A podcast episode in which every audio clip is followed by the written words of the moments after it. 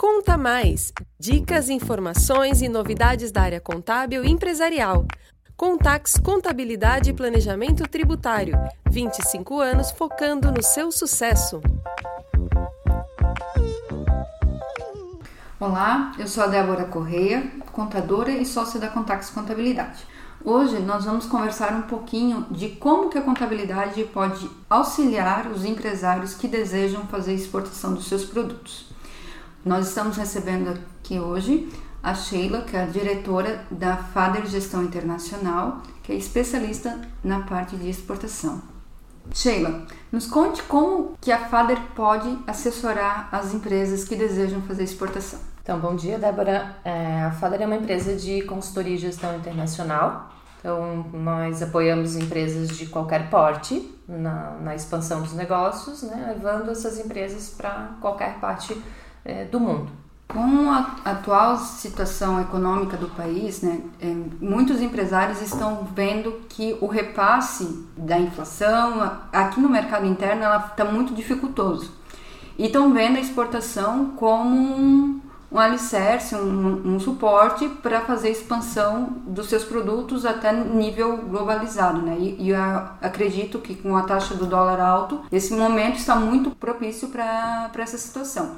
Sheila, você pode começar nos contando por onde a gente começa a exportação? Então, Débora, primeiro a gente não pode ver a exportação como uma, uma, um oportunismo. A exportação ela é uma oportunidade, mas ela tem que ser é, olhada como uma, uma decisão estratégica da empresa para a expansão do negócio. Então, a taxa do dólar hoje, no patamar que ela está, ela é muito propícia para a exportação. Mas quando a empresa ela se aproveita dessa taxa para fazer um processo de exportação e vender os seus produtos para o mundo, e depois quando a taxa baixa ela desiste de fazer esse processo, ela deixa de gerar confiança. Então, se em algum momento o dólar voltar a subir e ela querer retomar o processo de exportação dela, as vendas, para o mesmo país ou para o mesmo é, importador, ela perde a confiança desse importador. Então, a gente não indica que as empresas é, utilizem a, o, o dólar como um oportunismo, mas que a partir dessa oportunidade isso se torne uma decisão da empresa, uma decisão estratégica do negócio. Para as empresas começarem o processo de exportação, o primeiro passo seria o radar, que é se habilitar junto à Receita Federal para poder tirar o, o, produto, né, enfim, exportar o produto para outro país. Há a possibilidade de fazer isso via trading, que ter uma intermediação, que nós até indicamos num primeiro momento utilizar uma, uma trading para a operação, mas que quando esse processo ele começa a ser contínuo, é muito importante que a empresa tire o seu radar e faça a operação pelo próprio CNPJ, até para ela entrar na, nas estatísticas de comércio exterior do Brasil e ter a própria marca dela conhecida lá fora. É, depois de, de, tirar o radar, é, essa, essa empresa ela precisa definir os parceiros logísticos, comerciais e estratégicos da operação. Então, entender quem vai apoiar ela é, na logística dessa operação, quem vai vender o produto dela ou representar né, a, marca dela no exterior e os parceiros estratégicos, que é quem entende do processo e que pode fazer esse apoio, fazer a coisa acontecer, né, a, operação acontecer é, da forma mais eficiente possível. Então, alguns parceiros estratégicos, né, seria a contabilidade, isso é assim imprescindível que seja uma contabilidade que entenda do processo de exportação de internacionalização de uma empresa é, e empresas como a Fader, que prestam a consultoria, então nós temos toda a parte de consultoria da expansão internacional com representação e todo o conhecimento logístico há 25 anos. Então são dois exemplos de parceiros é, estratégicos para atuar dentro do, de uma expansão internacional. Sheila, pela sua trajetória nesse mundo de comércio exterior, hoje quais são as empresas que estão aptas a fazer exportação e quais são os portos que mais fazem exportação? Então, Débora, a gente tem alguns números aqui. O Brasil hoje ele possui 19, mais de 19 milhões de empresas registradas. Desse número de 19 milhões, apenas 22 mil empresas elas exportam produto ou serviço. E o, acho que o número mais curioso é que dessas 22 mil empresas que, que exportam, 40% são empresas de pequeno porte, são, são pequenos negócios.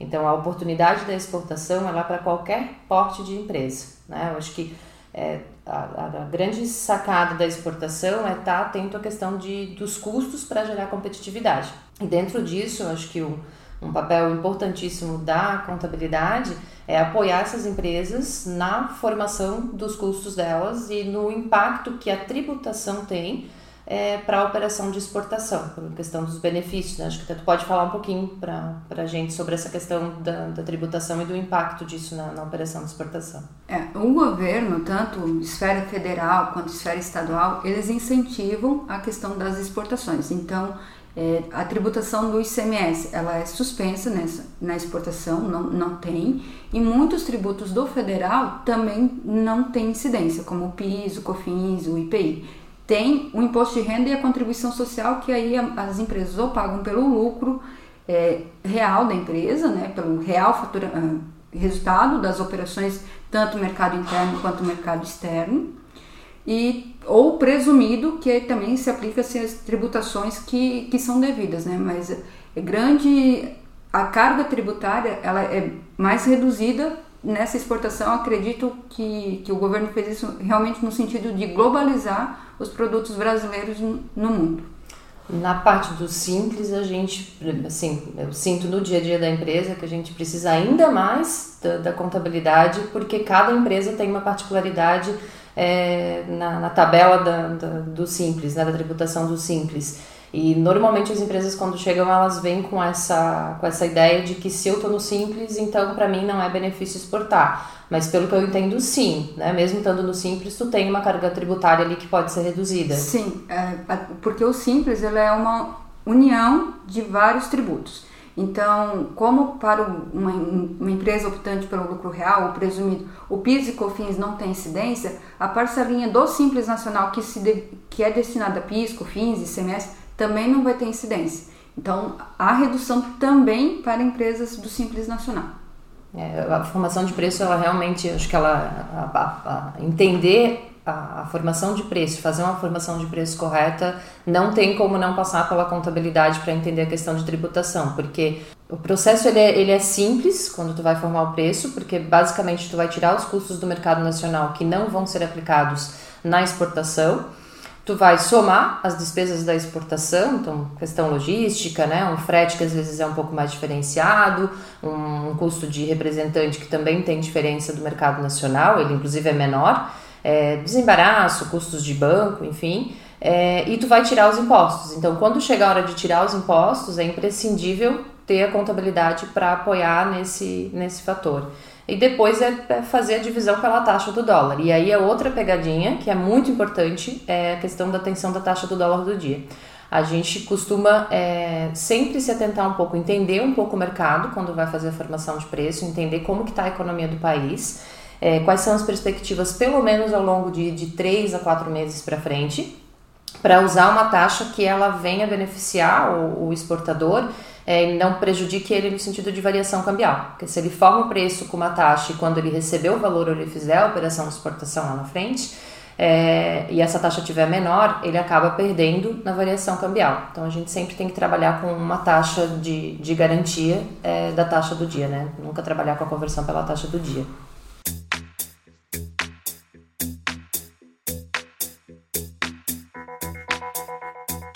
Além dessa redução da carga tributária, nós também temos o, o, drawback, que ele pode auxiliar na formação do preço de venda para exportação, né, Sheila? Sim, o drawback ele traz bastante competitividade tanto para o mercado nacional quanto para a exportação. Então, aqui a gente vê a exportação, dentro da exportação, o drawback como um benefício.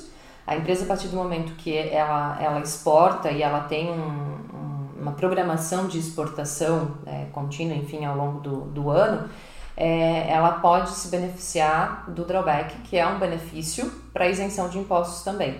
Então, hoje, tudo que a empresa exportou nos últimos dois anos, ela pode é, fazer o drawback isenção e ter benefício de isenção de impostos. Então, para todas as compras que ela fizer de matéria-prima, tanto no mercado nacional quanto na, na importação. Ela pode importar matéria-prima é, sem imposto ou ela pode comprar dentro do mercado nacional. É, esse processo do drawback ele é basicamente a é vinculação de notas fiscais, né? ou no caso da importação de, de DI.